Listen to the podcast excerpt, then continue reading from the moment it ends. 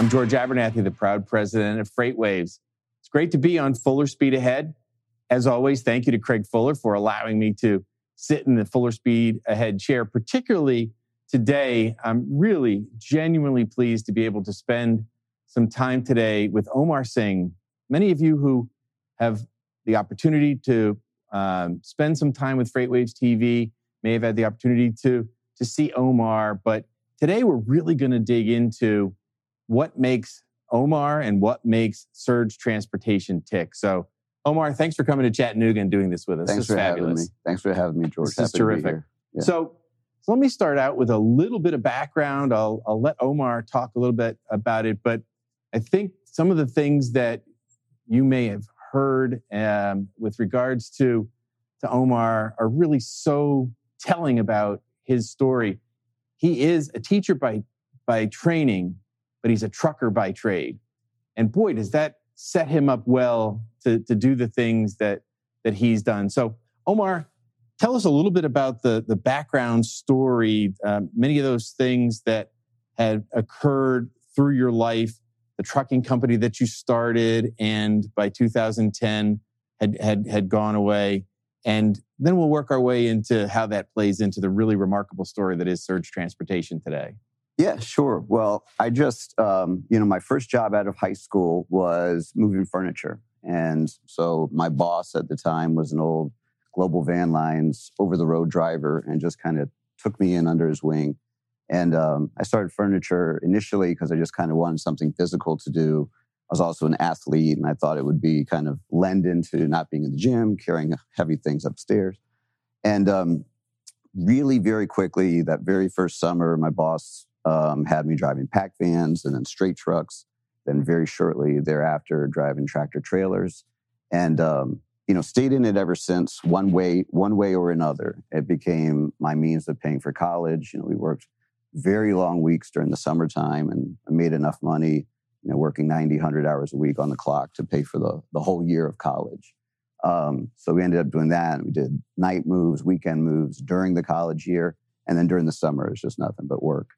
Um, and then uh, after I finished undergraduate, I started teaching in California as a speech therapist for a little while, and um, and then got into driving sleeper trucks out there on the weekends. And so I'd run down from San Francisco Bay Area to San Diego back for the um, it was an Atlas agent at the time we worked with had terminals in Long Beach and um, San Diego and San Jose. So I was just running weekends and having the time of my life getting to see the West Coast driving sleepers and really just couldn't get trucking out of me. I just liked it more and more all the time. So um, went to graduate school after a year of teaching and um, then didn't do anything. I'd saved up enough money driving on the West Coast that very favorable at the time for employees, hourly compensation, time and a half, double time on Sundays, right? I could really save a lot of money. And um, bought a little condo in uh, Arlington, Virginia to go to Georgetown for graduate school and um, did nothing but study for a couple of years, had enough money saved up, and then thought I was going to be a, a, poor teacher in, in the long run, but I really wanted to see the country. So I decided to buy my first truck. I finished graduate school right before the housing boom. I got that condo. So sold the condo, used all the, the profits to buy my first truck, and um, was an owner operator for two and a half years, drove over the road, that same company had a terminal. They had an AOL relocation um, package. So all I did was move people from West Coast to the East Coast. Right. So AOL has offices in Virginia, close to where I lived already. So we just moved uh, east to West Coast for two years. And um, then at that time, teaching was a little bit kind of out of my blood, or at least out of my scope. So all of my friends were drivers. I was I was doing well as a driver, and decided be a good idea to start a trucking company. Mm-hmm. So, um, so I got a couple of my buddies together, bought our first couple of trucks, or at least I bought my first couple of trucks, and um, and it was a different experience uh, being a company owner, mm-hmm. right, than being a driver. So driving was it was a lot of fun to me. It was a lot of seeing the country. It was a lot of visiting friends along the way. And being a company owner was a little different. I wasn't trained in business, sure, sure, right? Yeah. I wasn't trained in accounting. I wasn't, you know, I'm trained in English. So, um, so it was a very different experience and became a little more challenging than I had expected. It was still fun. I could still see the scale. It was mostly broker freight for the first year and a half or two years, and then we were 100% customer direct after that. But you know, the economy was still what it was going into the recession. Um, when I bought my first truck, diesel fuel was still under a dollar in certain parts of the country. Right when we went out of business, it was over five dollars. You know, so um, over the course of those seven years, it built up to 30 trucks, 100 trailers, and um, learned a lot about EDI, learned a lot about TMSs, learned a lot about you know government compliance, learned a lot about you know of course payroll issues, which you know we'll talk about, um, and I think that's really helped to develop the surge model and build it. You know, learning about selling on price, but also having the experience of managing TMS integrations and EDI and all of that. So that was um, it was a really big learning experience, but it was a tough learning experience too you know, most uh, medium-sized trucking companies went out of business in 2008, small, and um, I was determined to make it right and to be stronger than the recession. And so we just kind of bled out, and I kept on taking family money. Um, to you know, also the housing market was favorable in those years, so we had been losing money, but we were flipping houses and putting all of the money back into the trucking company. And then when that ended, kind of started taking family money and um, just bled everybody out, really bled myself out, bled, you know, at the time, my wife and kids out, bled my father out, bled my mother out. And um, at the end of 2010, we are just bankrupt, you know, and closed. So, so, so, so let's talk a little bit about those things right at that time frame that were impacting you. You mentioned one around payroll, learning a lot mm-hmm. about payroll taxes, but you also talk about learning about TMSs, learning about, you know, going from uh, sort of brokerage spot freight to customer contract freight, things that are today serving you and Surge really well, but had to be in certain circumstances a, a real a real challenge for you and and how that has has evolved even today. Do you want to speak to sort of how that issue that that you know within the payroll stuff happened then and you're not letting it hold you back today? Yeah, I mean, I think that's one of the hardest stories that uh, is part of the narrative, not just of of myself, but also of surge transportation and kind of what was born of the experience of going out of business by selling on price and trying to be the right. cheapest. And you sort of feel great when customers will give you as much freight as you want, yeah. but it, if it's negative margin freight or it's losing, you know, as a small company, when we were kind of weaning off of brokers and going customer direct, it was very much uh, well, I'll let you in if you can be cheaper than the next guy, right? And so that's not really a sustainable business yeah, model yeah. to always say, yes, I can do it for less.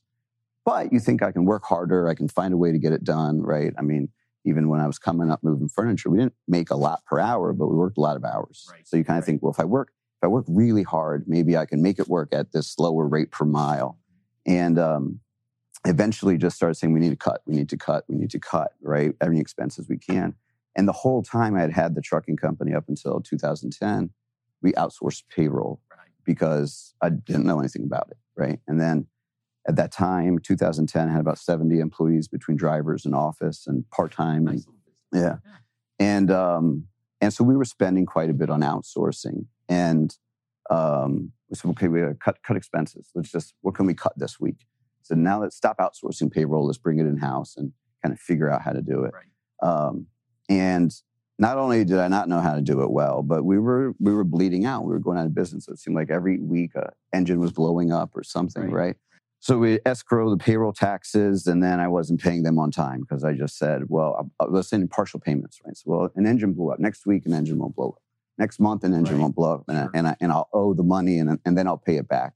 And it wasn't a lot, but um, in terms of the dollar amount every week, but every time I did that, it was a crime. And so it was embezzlement because it, it's the state's money that you escrow and you have to pay them on time. And um, so the state came after me pretty hard after the trucking company closed. Um, they, I was on their radar anyway. From we were always arguing about property taxes on trucks and value of you know the company and everything. So um, they came after me pretty hard, and I got um, charged with Later, they dropped, but at the time, it was extremely uh, stressful situation. I got charged with 100 years in jail for um, 13 felonies, of of embezzlement of right. the state's money, and um, and then had to find a way to recover. Right. So the trucking company had closed at the end of 2010, and and we had bled out. We were we were done, and at that point, the company was bankrupt. Uh, was personally in foreclosure, um, facing losing the house. Now sentenced to 100 years in jail, somewhat unemployable, mm-hmm. right? Mm-hmm. Because um, you know there was just kind of almost almost no recovery other than to hire myself, right? right? Because because right. I wanted a job, but at that point I couldn't get one. Like I couldn't even get a moving furniture job because no one would let you into somebody's house thinking you know you're a felon.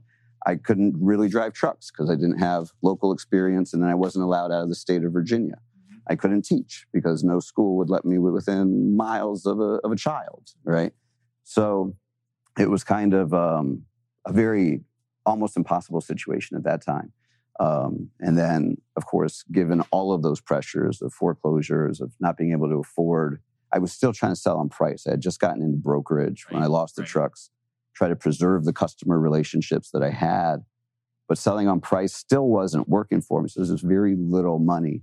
Um, and then my my wife ended up leaving, you know, as we were trying to figure out how to come up with money. She hadn't worked for 10 years and um, helped her kind of restart her teaching career by just going out and knocking on school doors and saying, "Hey, look, we applied. We just need to get noticed." And um, eventually, she got noticed and uh, came home and said that she was leaving. It was mm-hmm. just it was too much pressure, and um, and I get it. You know, it was it was a lot of pressure for everybody. And I will say, you know, can't really blame people for how they behave in a situation that they just weren't prepared to deal with, right? And she just wasn't prepared to deal with it and thought the best option was was wow. to take off. Yeah.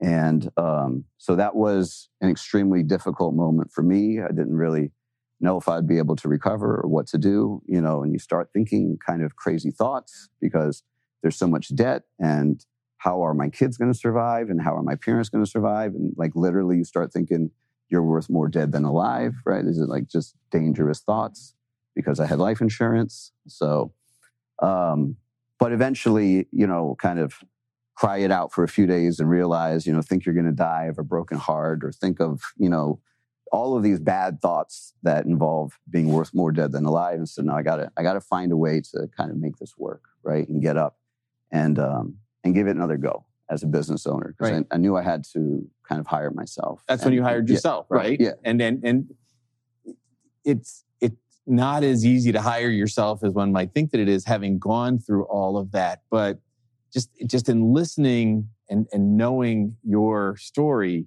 so many of those things that you learned and just commented on um, are critical to how Surge is thriving today. The you know you can't do it on uh, so much freight without making any margin, right? right?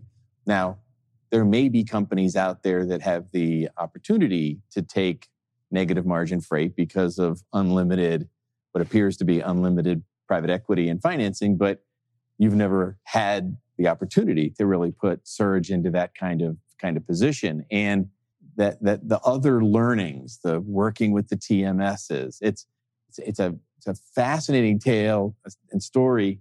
So many entrepreneurs that I've had the pleasure of working with and talking to start driving the truck for right. but the that this time frame that you're talking about that's that's beyond a rough patch. Yeah. That, that, that, it's, it's hard. Yeah, yeah, yeah. yeah.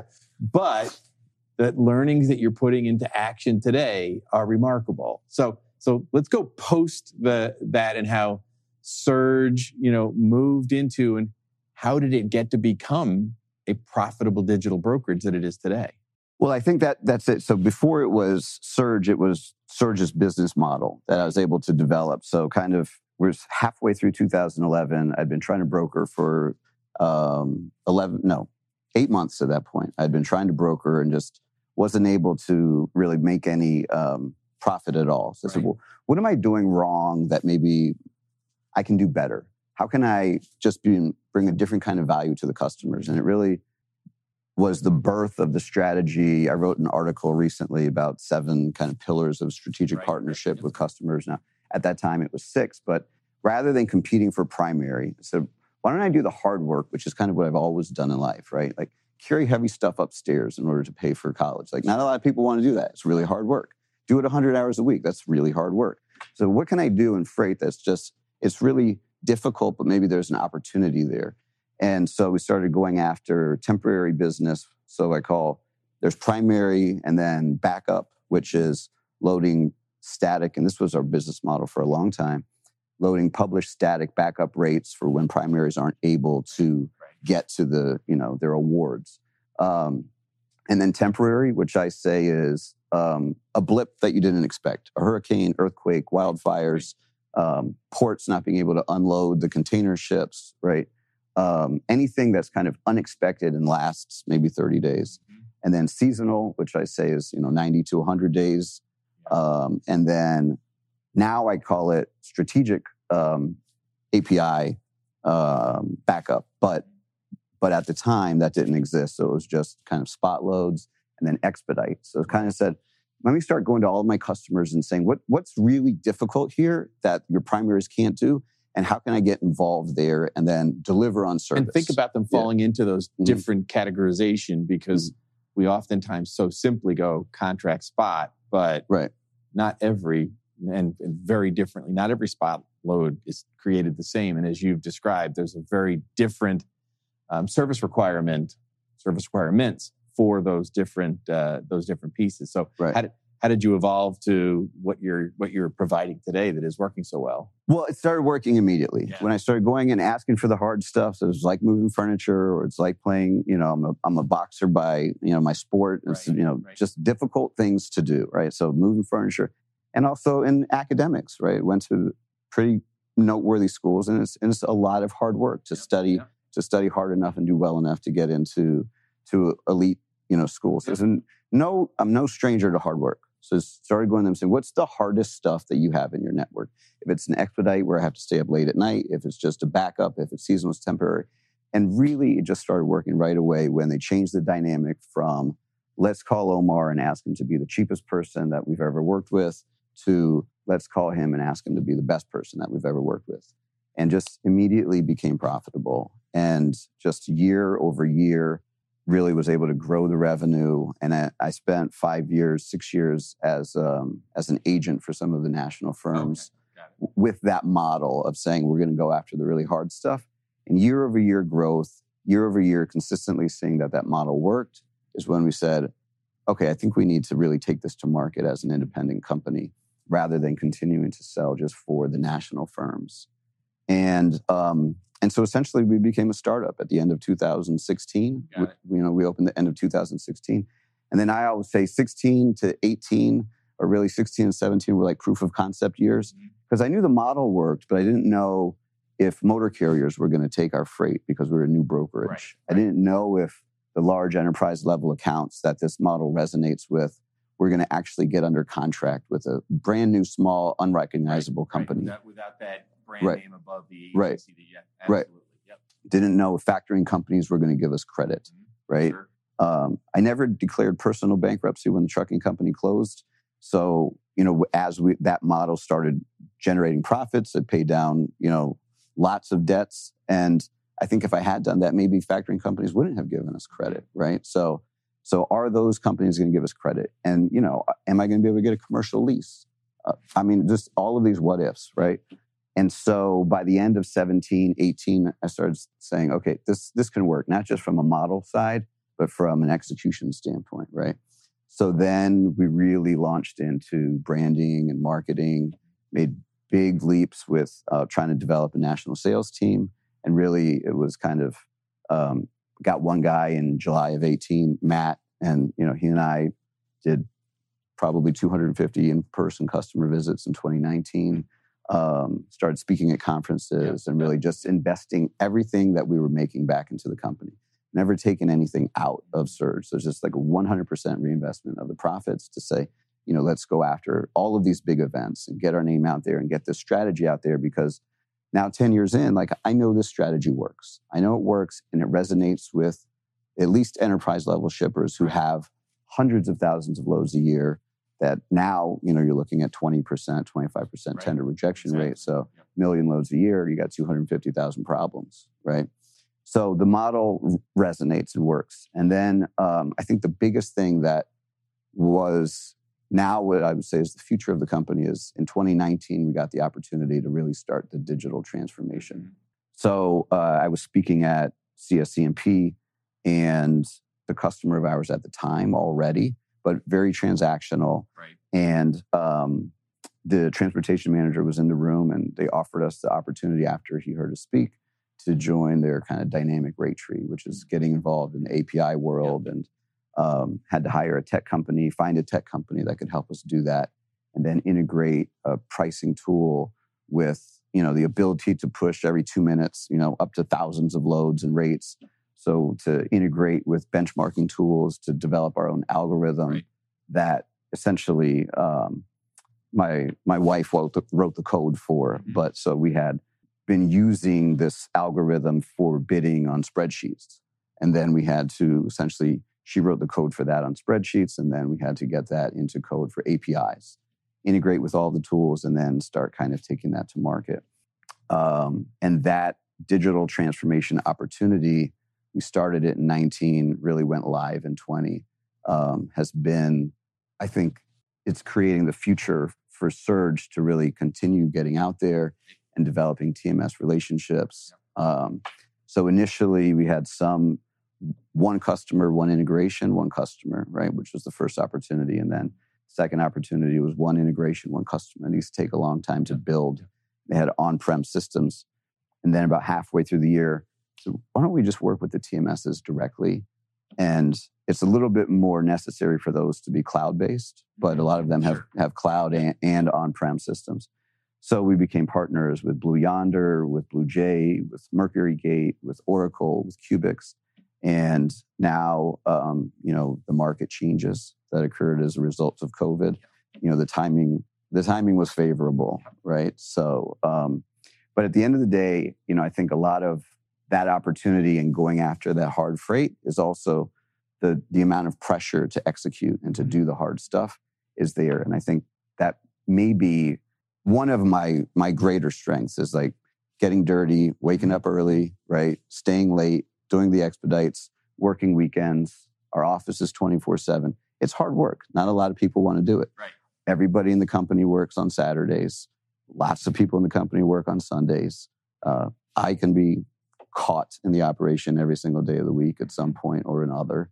Um, so it's hard work and we have to deliver. That means what we sell on. Mm-hmm. And if we don't deliver on what we sell on, then you know it, it can it all goes away, right? So there's a lot of pressure um, in the company. There's a lot of pressure in that atmosphere, right? So so let's talk about that in that atmosphere because we have. Uh, you know, obviously, someone who's so driven, so driven to lead, um, and we've got a an economy that has bounced back, and there's um, essentially as many available jobs as there are unemployed people if you, you go by the macro numbers or i listen to what anthony smith tells me.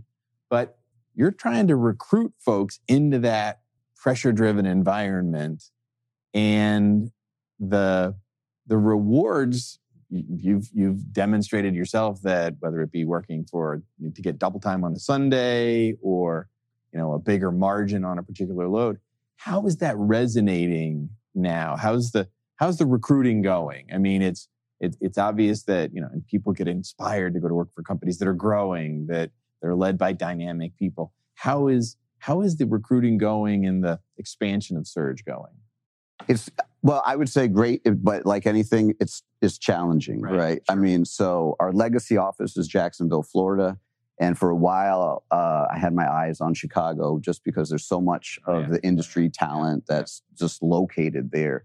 So we opened, um, we op- we signed a lease in February of 20 to open an office um, downtown Chicago in March of 20. And so we were just getting all of the IT systems put in. March of 20, COVID hit and kind of said, yep. okay, n- yeah, nobody can move in, right? So how do we hire 100 people now that the nation is shelter in place. Because I think in our operation, or in lots of operations, I think work from home, um, it's it's okay maybe for people who are established in your company, Right. know the company Right. well, Great right? point. Yeah, but hiring for work from home in the operation, I think, is near impossible for our model. Um, so, so in May of 20, we just said we're just we're just growing too quickly. I need to, you know, put people in the office, and we started hiring downtown Chicago, May of 20. And there was a little bit of just take whoever we can get and Right. let, let's figure it out. There was some of that because not everybody was willing to go into a downtown office, in, Right. you know, in May of 20. Um, but eventually, we got you know 60 people um, that summer, and then kind of was hitting a little bit of a standstill. It was hard to get more than that. The office that we opened there is large enough for 120, but it was hard. So then um, you know we started offshoring. So now we have we have 70 people in the Philippines, 60 people in Medellin, South America. Um, probably continuing to grow that. We're reopening the Jacksonville office. So that one um, kind of was hit really hard with Florida being a COVID hotspot, right? And I think that team saw some of the investments we were making elsewhere, and some of them left. So that team actually got smaller during COVID, but we we're reopening now and getting newer, larger space, and going to kind of start a real strong push to Jack- Jacksonville, you talk about Chicago, which is sort of the epicenter for you know so many uh, transportation companies, brokerages, and the like. But Jacksonville's got a pretty good heritage down there as well for uh, a number of uh, really significant brokerages. So that that talent, you know, available talent that you know you seek in Chicago, I think you. I think that Jacksonville has that same kind of uh, that that kind of opportunity. It's both. They're both great. Yeah, Yeah, they're yeah. both great logistics cities. I mean, Jacksonville, of course, has the port, Yep. and they have CSX, Yep. which brings trucking, which brings brokerage. So there's a lot of talent, and um, the colleges down there have supply chain degree programs. So people want to work in supply chain in Jacksonville. So that's been a great city. You know, um, so it's our legacy city. It's not long, no longer our largest office, but it's our legacy office, and you know, happy to be reopening that. you Interesting. know. Yeah. So, so as you as you think about this going in the future now, um, and and so much that's been constructed, uh, two hundred ish million dollar run Run rate, rate. now, Mhm. um, with no private equity. I mean, you've bootstrapped this. It's uh, it's um, profitable. Has to be if you're not taking any PE money. So, you know, let's assume that the pandemic we can see. Maybe hopefully we won't go to beyond Delta to Lambda and Omega and any other of these variants. I don't want to go through the entire Greek alphabet, right?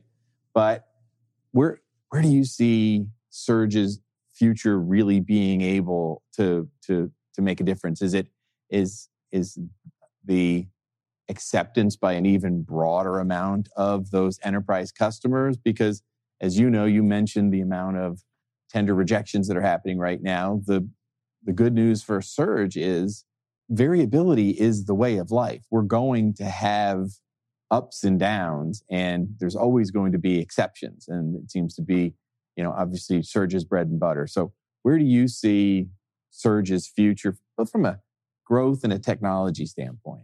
Well, first of all, I'm having fun, right? I'm, I'm, I'm having fun. Yeah, I'm having After a what you've gone through, Yeah, we're glad. yeah, That's yeah. a good thing. Yeah, we really thank you. are. Yeah, I'm having a lot of fun. So, I mean, as you know from this story, right? The the initial, the original objective has always just been survival, right? Survival, recovery, and not sort of initially take this industry by storm.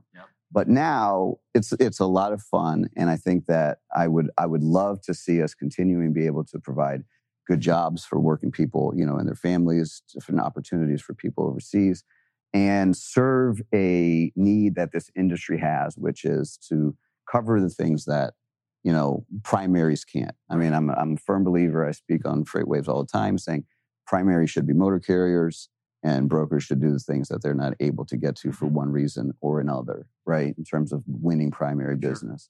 Um, so I think that the opportunities were just kind of at the tip of the iceberg in terms of the number of shippers that we build, in terms of the TMS integrations. And I hope that this strategy continues to resonate and, and it makes a difference for shippers and at the end of the day, consumers, right? Yeah. Because at the end of they're, they're the ones selling to consumers.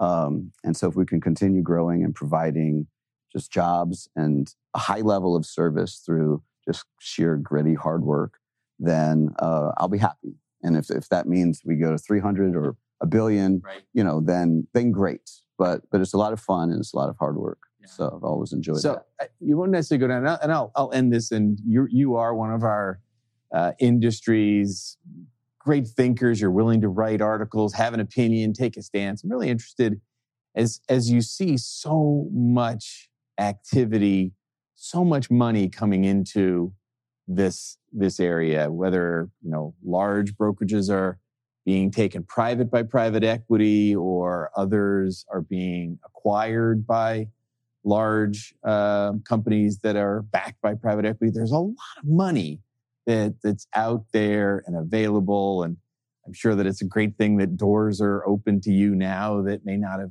that not have been opened.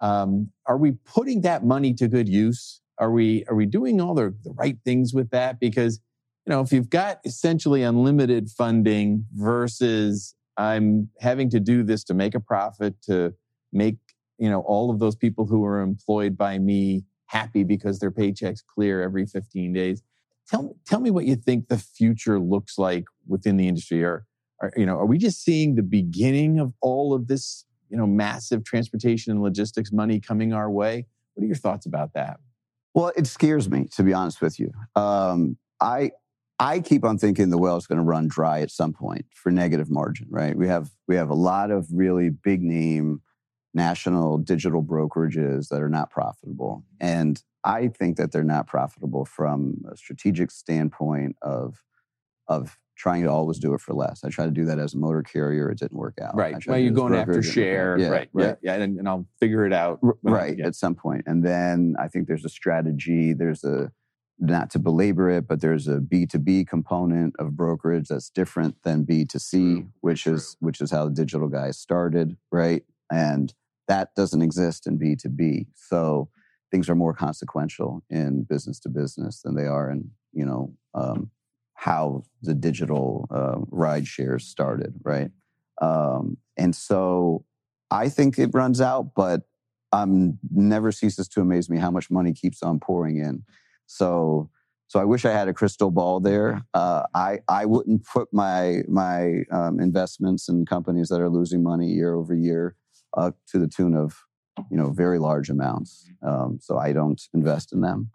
Um, I believe in traditional business model of of making a profit, right? And and I know what happens when you don't, um, the hard way. So so I, I always like to see people win, right? And if they if they win, then great.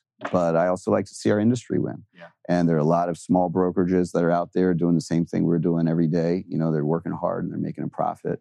Um, one of the last appearances, I said when I first opened Surge, there were 16,000 brokerages. Now they're 24. Right. I like to see those guys win too, right? I like to see them do well. And I'm happy carriers are doing well. Carriers are making a lot of money, you know. So, um, so that's good. And if the digital guys make it uh, on this model of negative margin, then then good for them, you know. But Well, I've, I've, I've got to land the plane, as we like to say. This was really terrific. Uh, congratulations for all the success at Surge uh, as you're um, reopening Jacksonville and, and the offices that Surge has. Um, I, I know that there's probably going to be a number of resumes coming your guys' way. I hope so out of our conversation because um, it, it's the, dy- the dynamism that you're bringing to the business, the leadership, not only within your business, within the industry, is really compelling, and it's very much appreciated, Omar, that uh, that you've sat down with us and made it all the way to Chattanooga to do so. So thanks for doing this. yeah, thank you for having me. You know, if I got one last message, you know, to the industry. You know, Surge is working really hard to do something I think that's kind of unusual, and I'm asking for everybody's help. So if you're a motor carrier and you want to partner with someone who used to be a driver and a motor carrier as well, then please, we need your trucks. You know, logisticians. You know, we need your minds. We're hiring in all cities. You know, where we're located.